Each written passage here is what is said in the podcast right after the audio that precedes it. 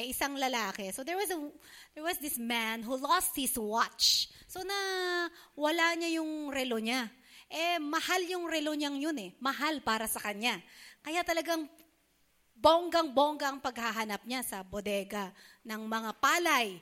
Oh, di ba? Hindi niya mahanap. At sa sobrang stress niya, pati yung mga kasama niya na stress na rin, nakihanap na rin ng kanyang relo. At nung hinahanap nila yung relo, umabot na ng lunch, hindi pa rin nila nahanap yung relo. Nagutom na sila, kaya lumabas na sila at kumain muna.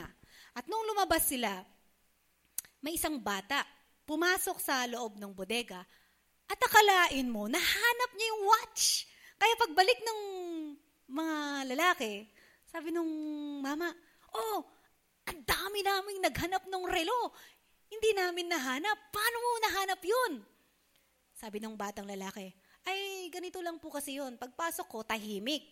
Kaya nahiga akong ganyan.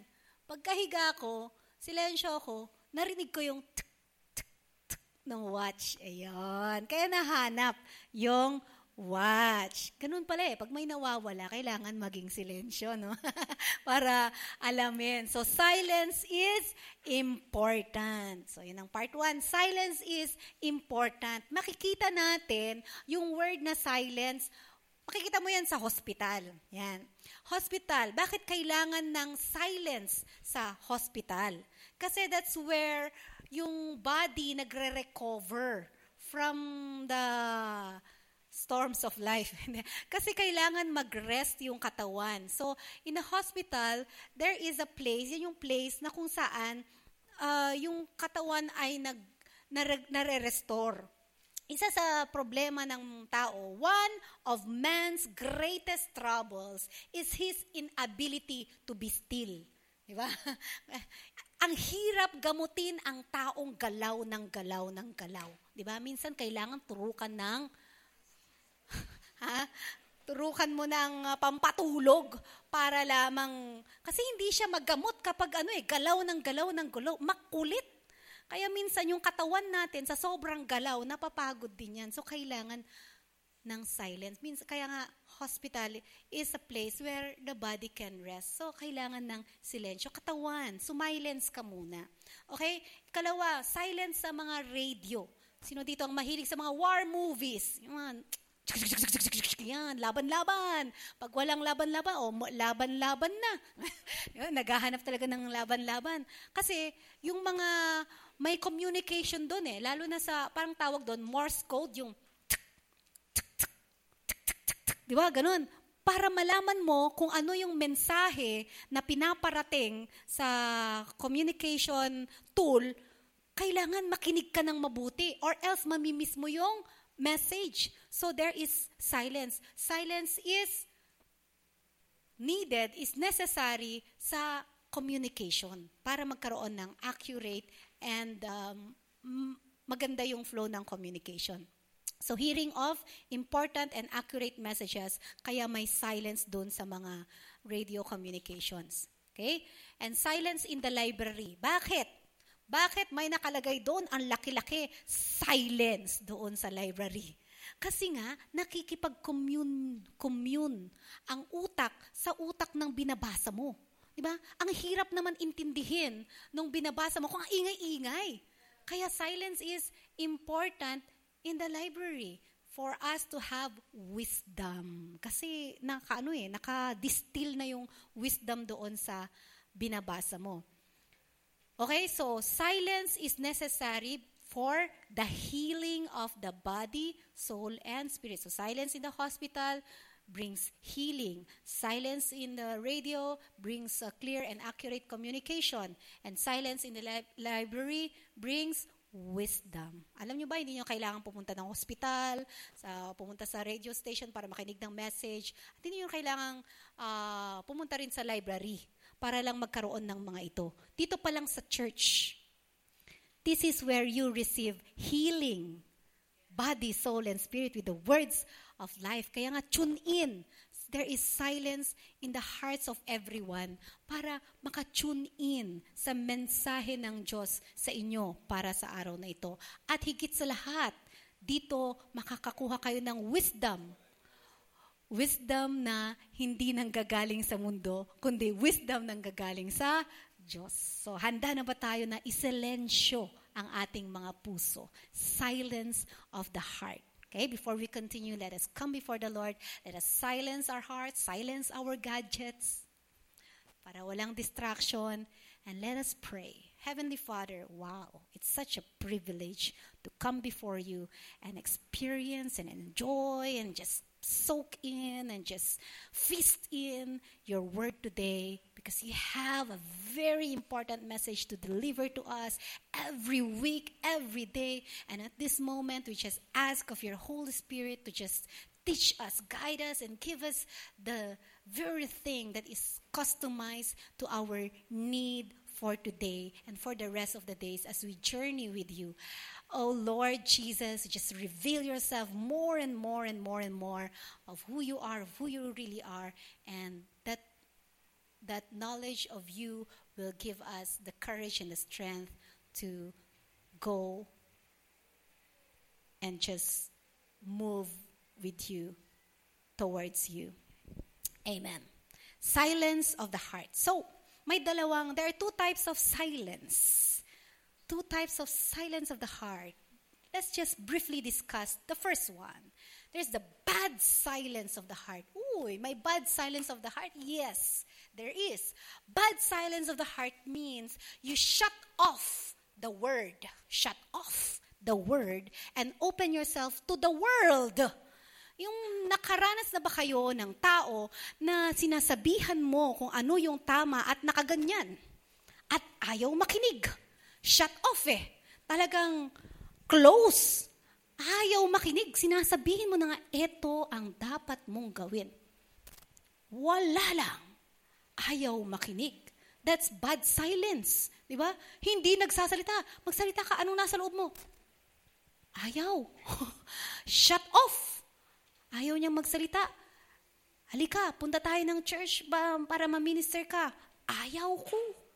Sige, kahit anong gawin, ang nangyayari, ayaw talaga. You just shut off. That's bad silence because ang nangyayari, we are unable to receive the words of life that comes from the Lord. Bakit ba nagsishut off ang mga tao sa salita ng Diyos? Una is ignorance. Ayaw alamin. Ikalawa, indifference. Walang pakialam. Basta, sige, ikaw na lang pumunta. Dito na lang ako manonood ng TV. Diba? Sayang eh. Dapat sabay kayong nag-receive ng Word of God na kung saan mapag-uusapan niyo pagkatapos. Pero, sinashut off niya at ino-open niya yung sarili niya sa kung ano ang sabihin sa kanya ng media, YouTube, na hindi nakakapagbigay. Sige nga, yung isang oras, limang oras ng pagbababad sa TV compared sa isang oras ng pagbababad sa salita ng Diyos, ano ang mas mababago ang buhay? Parang wala pa akong narinig na testimony na dahil sa pagbababad sa TV na bago ang buhay ko. Pero marami na akong narinig na dahil sa pag-encounter kay God, bago ang buhay ko. Bad silence is when we willfully reject the word of God. And bad silence brings about hardness and bitterness of the heart. Nagiging matigas ang puso na shut off sa salita ng Diyos. Buti na lang, may pangako ang Diyos sa atin. Sa Ezekiel chapter 36 verse 26. Sabi ni God, also, ako, I will give you a new heart. Yun pala, may luma tayong puso. Kaya si God willing magbigay ng bagong puso, a new heart. And I will put a new way of thinking inside you. I will take out, remove from you the stubborn hearts of stone from your bodies. Ano ang Tagalog ng stone heart, pusong bato. aba, hindi pala original sa tao ang pusong bato. Alam na ni Lord na may, sabi niyo, I will remove from you the stubborn hearts of stone from your bodies. Dati, ganun tayo, stubborn tayo eh. Buti na lang, makulit si God sa atin, hindi siya nanahimik sa atin. Kahit naging silensyo tayo, sabi ni Lord, I will give you obedient hearts, a heart of flesh, where you can receive. Wow, thank you God. Ikaw ang gumagawa ng paraan para palambutin ng palambutin ng palambutin ang aking puso. At hindi manigas ng manigas ng manigas kasi ang pusong matigas hindi nakaka-receive. At ang pusong matigas, patay. Namamatay na lang on its own because there is no life. Walang life na nakakapasok. Buti na lang, pwede nating i-practice ang good silence of the heart So kalimutan nyo ng bad silence of that. Do not shut off yourself from the Word of God. But instead, having a good silence of the heart is open. Open the Word and shut off the world. Yan. Baliktad naman. Open the Word and shut off the world. When you say open the word, may dalawa yan. Open the word, so yung Bible, that's the logos. That's the written word of God. You you open the word, okay, and then you have devotion, you have soul, you okay, you open the word, you read the scriptures. That's the written opening of the word. But there is also another opening of the word, and that is the spoken word. Open the word through your mouth. That's the rema. Okay? Open the word kung anong napag-aralan mo, kung anong natutunan mo when you sit here Sunday by Sunday and Sunday, and when you have your devotion, and when you uh, listen on your iPad or on your MP3, you open the word. Ibig sabihin, buksan mo from your heart to your mouth. You say, God has plans for me, plans to prosper me, not to harm me. Or the Lord is my shepherd. Whom shall I want? Ganun, you open the word from your mouth. Hindi lang yung pagbabasa. Lagi kong sinasabi ito sa mga uh, dinidisciple ko. Mas malakas ang impact ng pagsabi mo, the words that come out from your mouth, compared sa iniisip mo lang. If you want to overcome what is going on through your mind, you open your mouth and speak it the opposite. Kung ang iniisip mo ay uh, magulo, speak out peace. Okay, open the word, the rema word. Opening the word. And um, pagdating sa word of God, pakinggan natin ang isa sa no, well-known boxers, well-known athlete of the world, of course, Manny Pacquiao. And here's, here is what his pastor tells about him and siya din mismo, ano yung experience niya with the Word of God.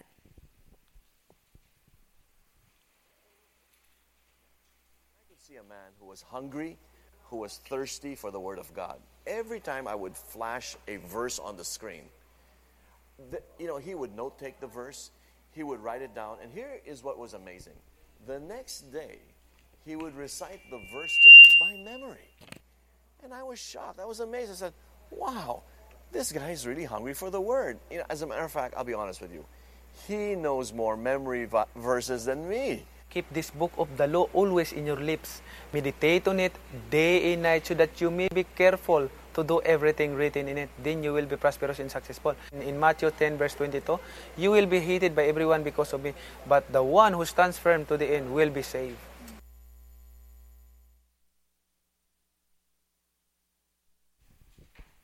Okay.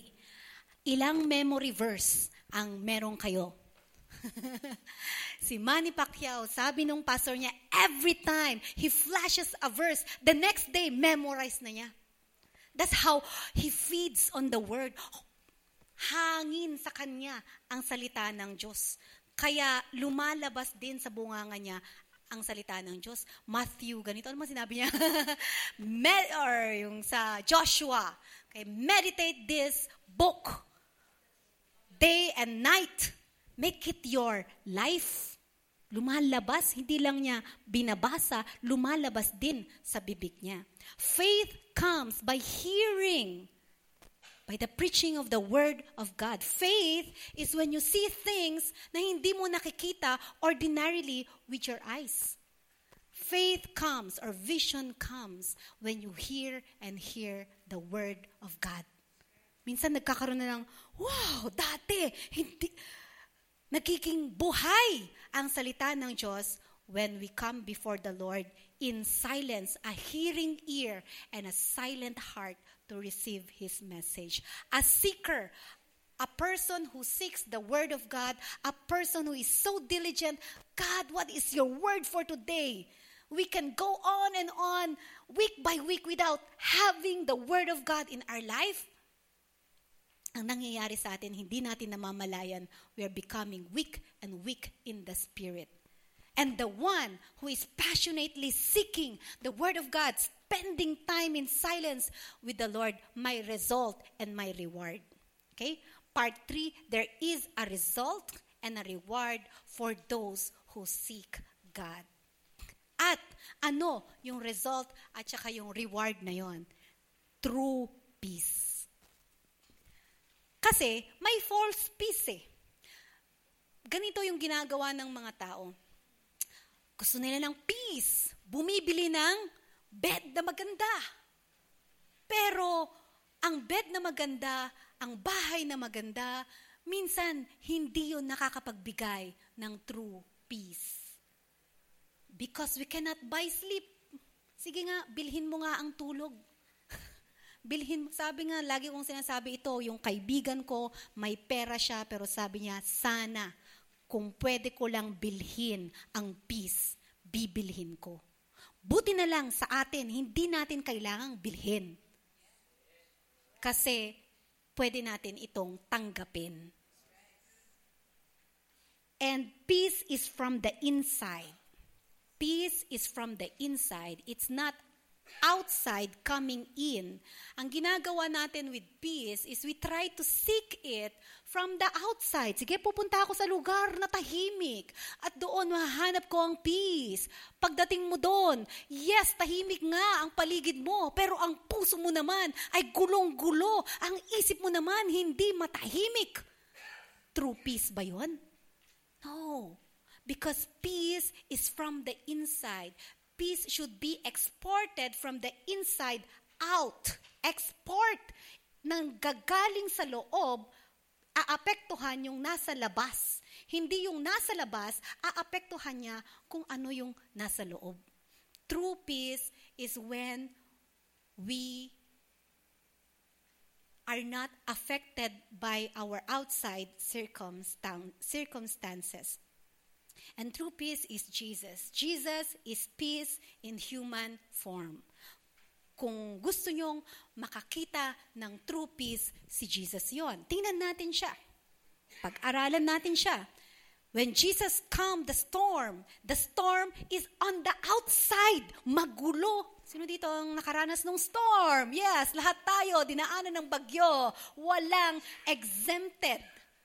Bagyong bagyo. Eh siya, tayo, nandito tayo sa lupa, eh siya, nang doon siya sa gitna ng dagat. Walang shelter from the storm. And yet, remember, peace is from the inside affecting the outside. So si Jesus, ang ginawa niya, he calmed the storm.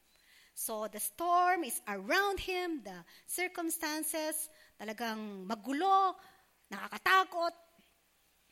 But in Mark 4, verse 39, this is what Jesus did. It says there, Jesus stood up and commanded, reprimanded. Pinagalitan ba naman yung bagyo? rebuked. Napagalitan na ba kayo? Pwede palang pagalitan ng bagyo.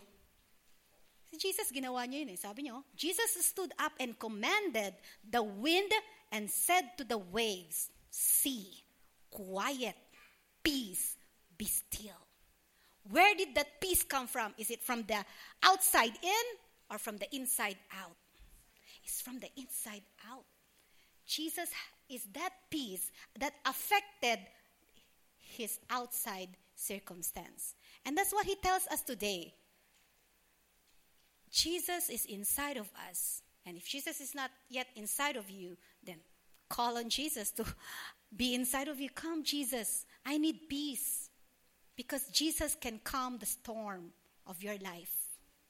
Anong storm ang nag- pinagdadaanan mo? Anong, anong kaguluhan ang bumabagabag sa'yo? Sabihin mo, be quiet, be still. Open the word from your mouth. Because true peace is affecting your outside circumstances with what is inside. Di ba? So, hindi lang naman yung wind ang kanyang pinatahimik. Pati mga demonyo, pinatahimik ni Jesus. Jesus calms the demon-possessed. Ang mga demon-possessed, hindi matahimik yan. Pero hindi naapektuhan. Minsan dito, kapag may nagwawala, pati ikaw, nawawala na rin sa sarili. Pero si Jesus, hindi siya affected doon. Ang ginawa niya, the same thing. Whether that's a wave of the sea, whether that's a demon-possessed, tatayo pa rin siya. In Luke 4 verse 35, it says there, Jesus commanded, reprimanded, pinagalitan niya yung demonyo, reprimanded the evil spirit. Ang sabi niya, be quiet. Ito, lagi kong naririnig si uh, Ate Lolit, lagi niyang sinasabi to eh. Mga spirito ng alak, lumayas ka dito sa tahanan na to. Wag yung tao ah. Spirito, spirit. It's an evil spirit. If there is an evil spirit of depression, you speak to that depression and say, get out. Be quiet. Kung may mga lies na uh, nagsasabi sa utak mo, you take captive of that and say, be quiet. Be still. Get out from my mind. Ganun eh. You stop it. You don't allow it na yung mind monster ay sakupin yung isip mo. You have authority because Jesus is in you. If Jesus is in you, you speak that peace out and you will affect your circumstance. Okay? So, matindi ang ang peace na nanggagaling kay Jesus. And we can only have that peace if we silence our heart. Naranasan nyo na na, remember, the silencing of our hearts bring healing. It brings a, uh, a clear message from the Lord. Uh, a wisdom na hindi natin nakukuha dito sa mundo. Kaya nung bumabagyo, ginawa ko, okay, sige, Monday, Monday yun eh, 6.30, nandun ako sa computer. Nag-brown out. Naghintay ako 10 minutes. Nag-on ulit. Pagdating ng 7.30, brown out na, 10 minutes, wala pa rin. Uwi na ako sa bahay, tapat ng SLC. Yung bahay namin pa, loob pa, medyo malayo-layo. Eh, nakachinelas pa ako ng malaki. Hindi ako makatakbo. Kaya ang nangyari, brown out na, ang lakas pa ng hangin, takot na takot. That was the first time that I felt so afraid. Kasi nagliliparan na, alam ko na, experience yung bagyo, di ba? Nagliliparan ng mga kung ano-ano. Kaya ang imagination ko, I am, I am already being affected by my outside circumstance. Napaparalyze ako. Ganun pala yun, ano? Kapag, uh, kapag uh, natatakot ka, yung takot, fear paralyzes you. So I can, every time na humahakbang ako, parang, parang panaginip, hindi ka makalakad. Because it's so scary. I know you have storm stories, pero yun ang storm story ko. Brown out, walang tao, kahit sisigaw ako doon, pag matamaan ako ng whatever, hindi ko alam kung may lalabas para tumulong kasi ang lakas ng hangin. Buti na lang, walang ulan. Useless ang payong. Kasi sa lakas ng hangin. So naglalakad ako. As every time naglalakad ako, Jesus, Jesus, Jesus, protect mo. So I'm speaking out. Jesus is true peace. Remember, His name is a strong tower. So doon ako nag-shelter sa pangalan niya. Wala akong masya-shelteran eh. Kasi naglalakad ako open sa, sa bagyo. And then I, I went through at nabang-aran nakpay. Nung hinawakan ko na yung gate namin. So pumasok na ako sa gate. Pero hindi din nagtapos ang bagyo. Lumakas pa ng lumakas ng lumakas. At alam ko, may mga siguro natanggalan ng bubong. Pero yung bubong namin, naririnig ko rin parang nagfa-flap na siya. Tapos malapit kami sa dagat. Pati yung dalu, dagundong ng uh, dagat, naririnig ko. Tapos ang fear lumabas din sa father ko.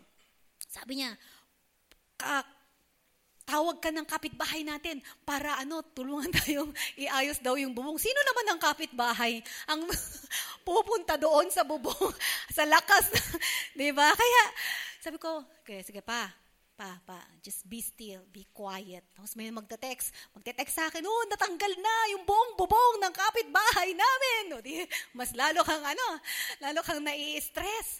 So, ang ginawa ko, talagang, I sabi ko, ang topic namin this Sunday is silence of the heart. Kailangan i-practice ko ngayon pa lang. So, peace, be still. No? Sabi ni Jesus sa bagyo, peace, be still, be quiet. Walang epek. pero, pero kahit na hindi tumahimik ang bagyo, alam niyong nanahimik yung heart ko. Nagkaroon ako ng calm, ng peace, na alam ko, God is in ay yun you spoke you spoke out you opened the word through your mouth peace be still yung calf ng tatay ko, calf siya ng calf. O sige, palayasin natin yung calf na yan. Ikaw na calf, di ba? Kinausap niya ang bagyo, kausapin mo rin yung calf. Ikaw na calf, lumayas ka sa tatay ko. Sabi ng tatay ko, o, di ba? Pero, anong mas magandang sabihin? Kawawa naman ng tatay ko, ubo ng ubo, or ikaw na kaf, lumayas ka. O ngayon, medyo okay na siya ngayon. Wisdom. Use words of life instead of words of death. That is why yung application natin, our application is, we surrender our hearts to Jesus. Let us surrender. In the silence of our hearts, let us surrender our heart to Jesus. Alam mo, ang surrendering, ah, the surrendering of our hearts to Jesus is not a one-time act. Yung parang, oh, surrender ko na yung puso ko nung 2003.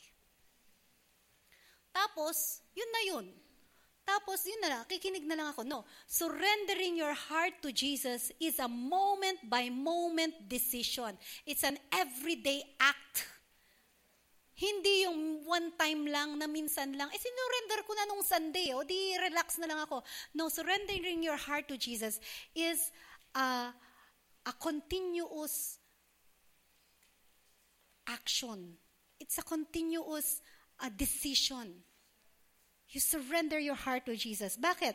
In Colossians chapter 1 verse 20, it says there, and through Christ, through Jesus, God has brought all things back to himself again. Wala namang nawala kay God because in Christ everything was reconciled to himself. Things on earth and things in heaven. God made peace through the blood of Christ's death on the cross. God made peace. Si God ang nag-take ng initiative to have peace with man through the cross. That is why ang ating mensahe, ang center pa rin ng mensahe ng gospel is the cross. Because of that cross, bihin mo, wow, meron na akong pagkakataon na lumapit sa Diyos. Without the saving knowledge of the cross, takot tayo na lumapit sa Diyos. God made peace. Siya ang gumawa ng paraan. Hindi naman siya nakipag-away. Hindi naman siya ang lumayo sa atin, pero siya ang gumawa ng paraan para ilapit niya tayo. There is a verse there which says, Jesus did not come here on earth to bring peace, but sword. Do not be confused. That means uh, when God said, I made peace through the blood of Jesus, it's the peace between God and man. Pero nung sinabi ni Jesus na I did not come here to bring peace, hindi siya uh, makikiuso sa mundo. Kasi once you have Jesus in you, the world will try to take you back dun sa sistema na malayo sa Diyos. That's the world. Kaya sabi ni Jesus, I did not come to bring peace with the world, but peace between man and God. So yun na ang assurance natin. In Romans 5 verse 1, it says there, We have been made right with God. We have been made right with God. Hindi na wrong, right because of our faith. Remember, when you heard the good news, you had faith. You heard it. You received it. That's faith. So we have peace with God through our Lord Jesus Christ. In Christ Jesus, hindi mo na kailangang sabihin, ay, baka galit ang Diyos sa akin. Ito na lang ang sabihin mo. Naggalit na ang Diyos in Christ Jesus para hindi na magalit ang Diyos sa akin.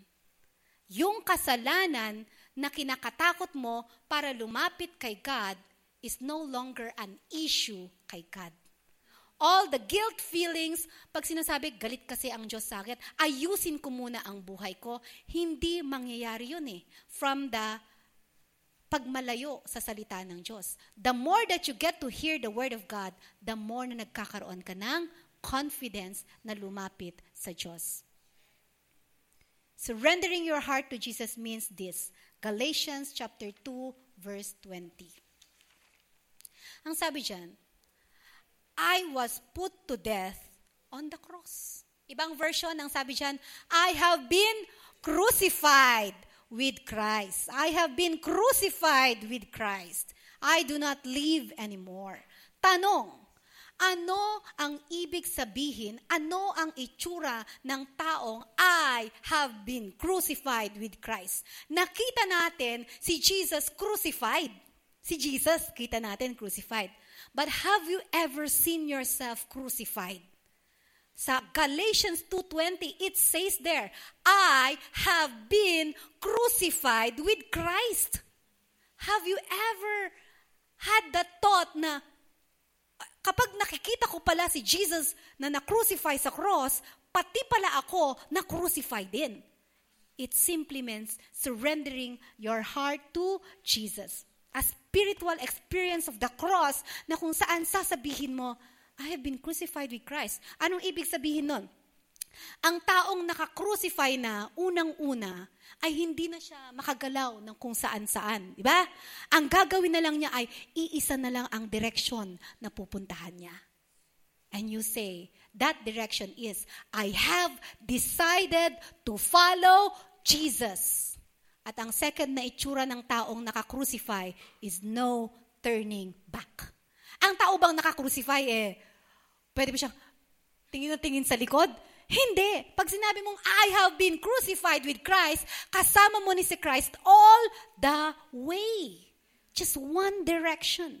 One direction. okay, so, ang taong crucified is not going back. Just say yes to Christ and goodbye to self. Third, ang taong crucified with Christ, talagang surrendered ang heart niya kay Jesus, is there is no further plans of His own. Wala ka ng plano para sa sarili mo. Ang sinasabi mo na lang, sige God, ride along ako sa nais mong mangyari. Honor God and deliver His benefits. Sige God, go ako dyan. Ride along ako dyan. Uh, build an excellent church of influence, producing champions in life. Yes, Lord, go ako dyan. Nakikiride along ka na. A person who has surrendered his heart to Jesus will ride along sa heart. God, where is your heart leading me to? So ang buhay mo, ang karir mo, ang love life, ang family, yung buong generation mo umiikot kay God. Everything just revolves around God's purposes, plans. Yung passion niya, passion mo na rin. Yung passion niya to save souls and make disciples, ikaw din na. Kaya ka nagtututbrush, save souls and make disciples. Kaya ka nagdadamit ng maganda, save souls and make disciples. Kaya ka nag-iipon, save souls and make disciples. Lahat umiikot na sa purposes and plans ni God. Kaya ako nandito sa trabaho ko ngayon, save souls and make disciples. Everything you do is just connect connected doon sa plans and purposes ni Christ. And that really makes you alive. And that silences you.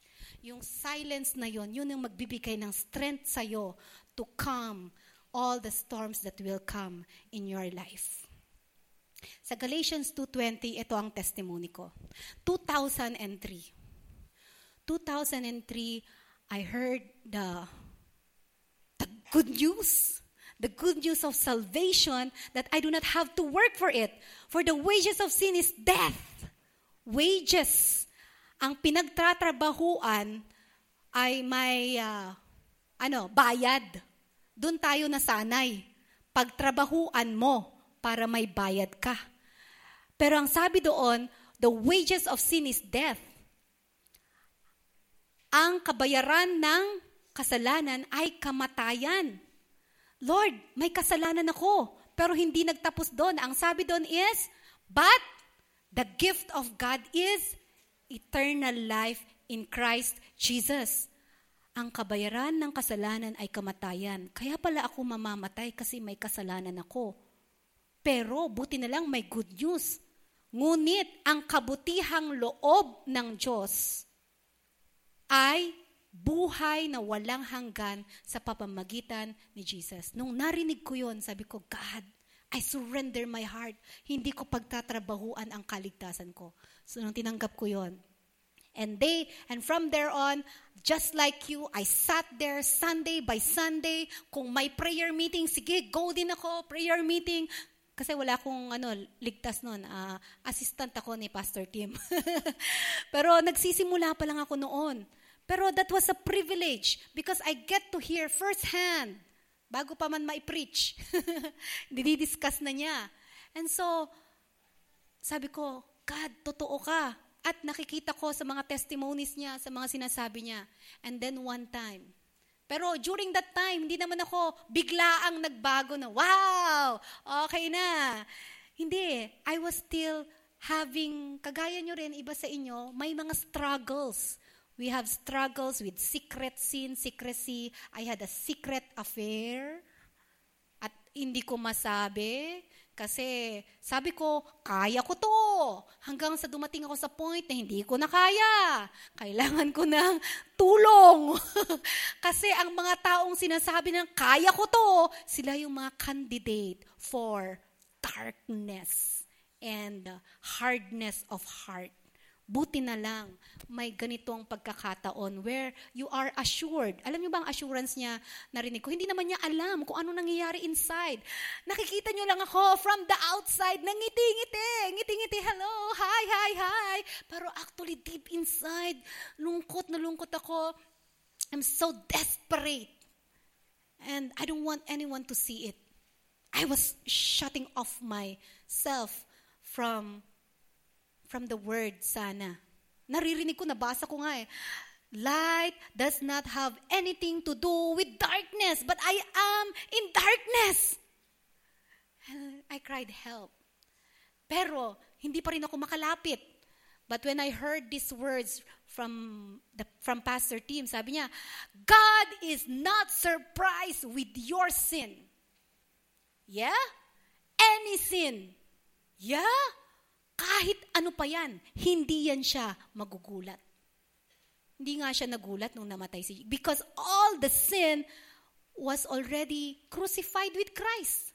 Kita ni, ni God yan eh. So, nung sinabi ni Pastor Tim na God is not surprised, hindi siya ma... Oy, hindi siya magugulat. Oh, ginawa mo yan? Kakagulat naman. Hindi ganon si God. So, sabi ko, ay, okay. Sige. Nag-pray ako, Lord, help me to confess. Help me to ask for help. So one time, nag, uh, nag sa office, I said, Pastor, I have something to tell you. so nag-confess ako, healing came.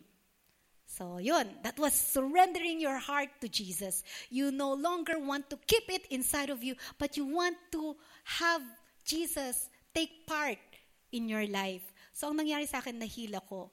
At dun sa Galatians 2.20, So pagkatapos noon, hindi pa naman ako naging hindi pa rin hindi, hindi pa rin talaga ayos na ayos kasi 2003 I was starting out 2004 2005 every now and then pumupunta sila ng uh, America sina Pastor Tim at one time bumalik siya.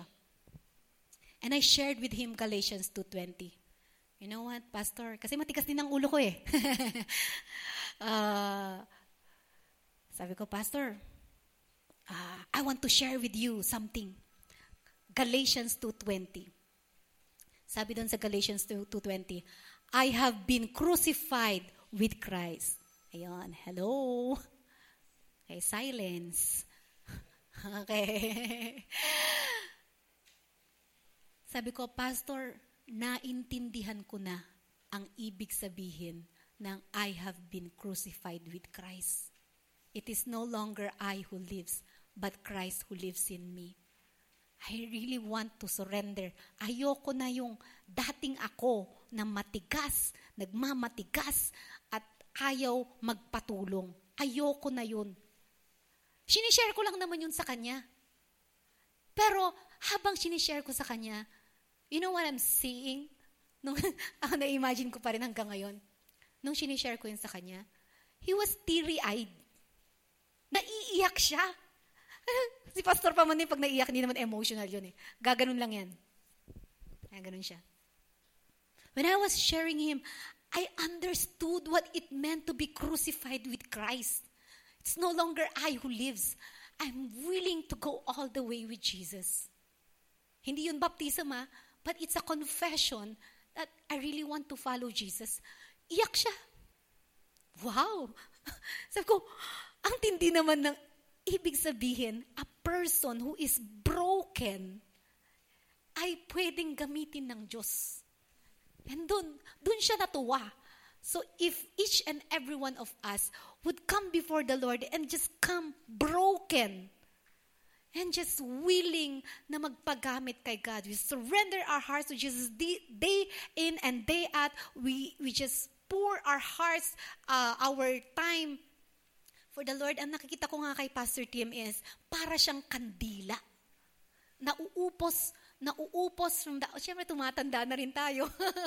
di ba? Exerting all his efforts, all his time, all his energy, nauupos eh. Yung katawan nauupos, pero yung flame, yung apoy, yung passion, ay na-transfer. And that is what is happening to us right now. You're just surrendering our hearts, our lives to Jesus. And then, we can actually experience yung eternal life na sinasabi. Eternal life is when we really get to know God as He is. So, in order for us to have that, let us practice silence. Yan. Practice natin ang silence. Paglabas nyo dito, you practice silence with all the benefits. Remember the result and the reward of having our hearts silent before the Lord is true peace. We will no longer be so affected by our external uh, things. Kumbaga tayo na ang mag-aapekto. Pagdating mo pa lang, eto, experience nito ikaw, Kristiyano ka, alam nila that Jesus is inside of you. Pagdating mo pa lang, yung mga nagmumura, biglang napapatikil. That's affecting from the inside out. Uy, nandyan na si, ano. Di ba? May effect eh. May impact eh. Pagdating mo sa bahay, magulo. Pagdating mo, punta ka lang sa kwarto mo, you pray, Lord, I declare peace in this house. Be silent. Ikaw ang ikaw ang uh, hindi ikaw ang makigulo. maki maki-adapt doon sa sa gulong nangyayari. Ang gawin mo is you are the channel of peace. So practice silence. Ito ang ito ang uh, assurance sa atin ni Lord sa John 14 verse 27. Let's meditate on some of these uh, verses before we close. So, peace I live with you. My perfect peace Because Jesus is perfect. I give to you. Wow! Ha! Dito mo lang pala mahahanap yung perfect peace na hinahanap ng tao. Nandun lang pala sa just silencing, silencing your heart. Not as the world gives do I give to you. Listen to this. Do not let your heart be troubled. It is a choice to let your heart be at peace. And do not let your heart be troubled. May control ka pala dun eh. Nor let it be afraid. In other words, it says there, let my perfect peace calm you in every circumstance and give you courage and strength for every challenge. Pangalan pa lang ni Lord, Jesus, Yeshua, Emmanuel, Jehovah. Alamin nyo lahat ng pangalan ni Lord. I-research nyo sa internet. Total, nasa internet kayo. The name of the Lord is a strong tower. Call upon the name of the Lord and you will be saved. Saved from the trouble of despair. Saved from the trouble of hopelessness. Saan mo gustong masave? Call upon the name of the Lord.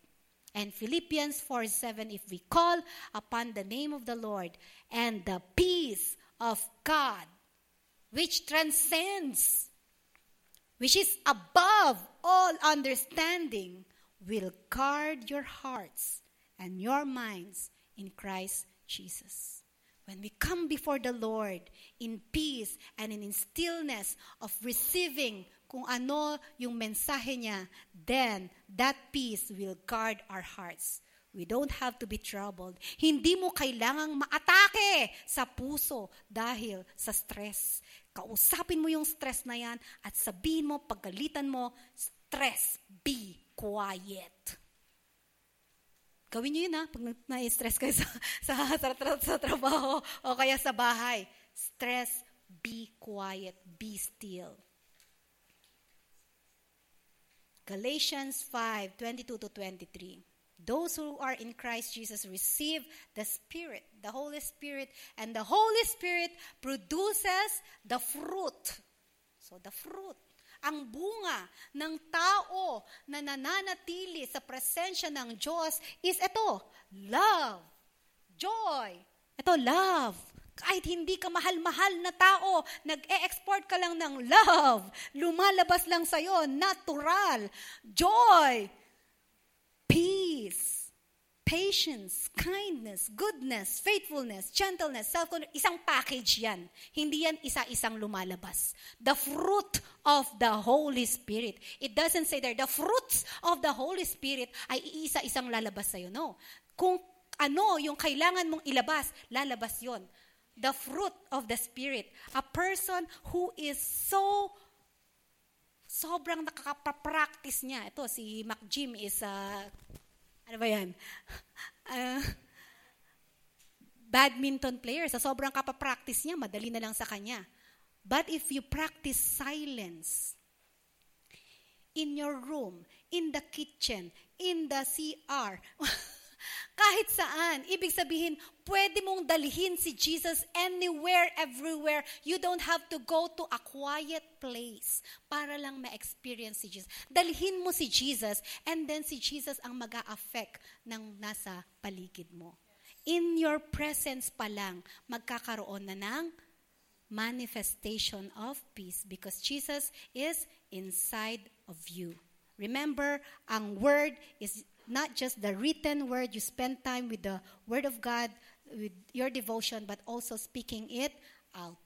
So, Hebrews 13, 20 to 21, ang sabi din dyan, I pray, and this is our prayer, that the God of peace, or may the God of peace give you, or equip you, or prepare you with every good thing you need so you can do what He wants. The God of peace. Our God is a God of peace. So let us practice silence. And let us have this moment Let us hear this music. So practice natin ang silence bago tayo lumabas. And uh, makikanta kayo, makising along, or let's just meditate with this song. And let us practice silence. Ngayon.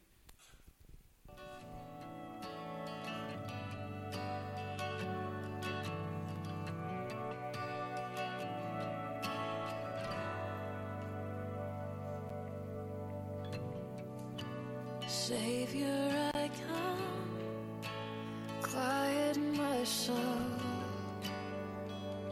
Remember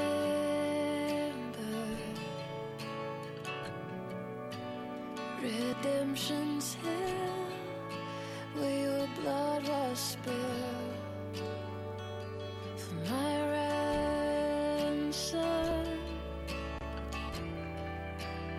Everything I once held dear, I count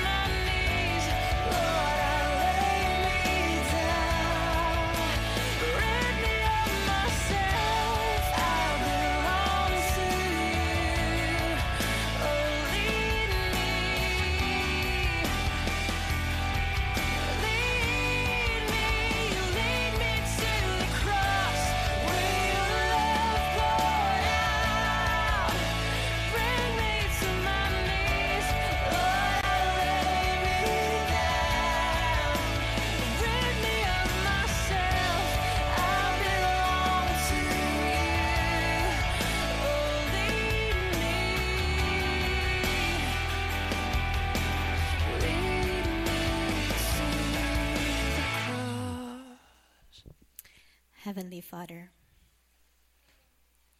what a privilege to be silent before you.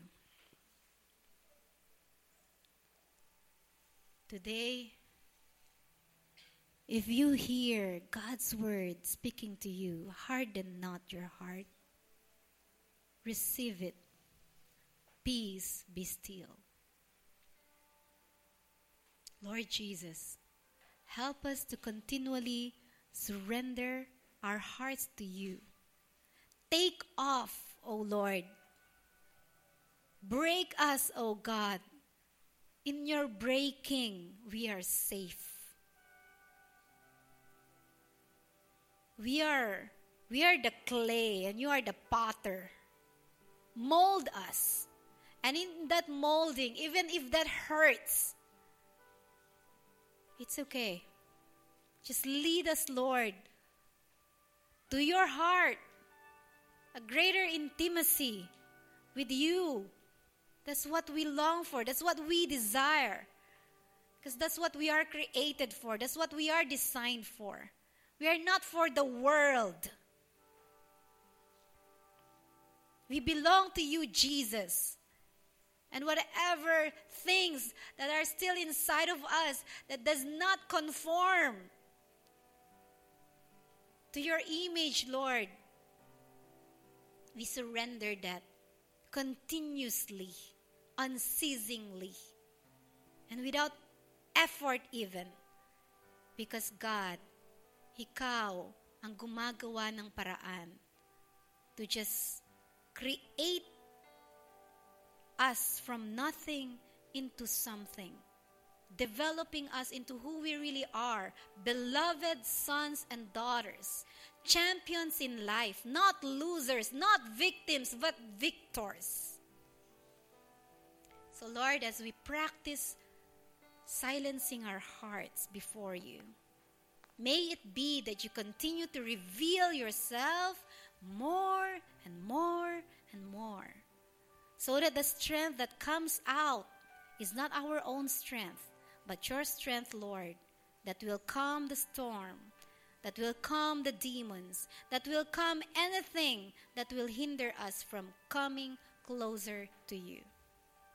So today, Lord, we just come before you with a heart so open to your word so that we can say, I have decided to follow Jesus.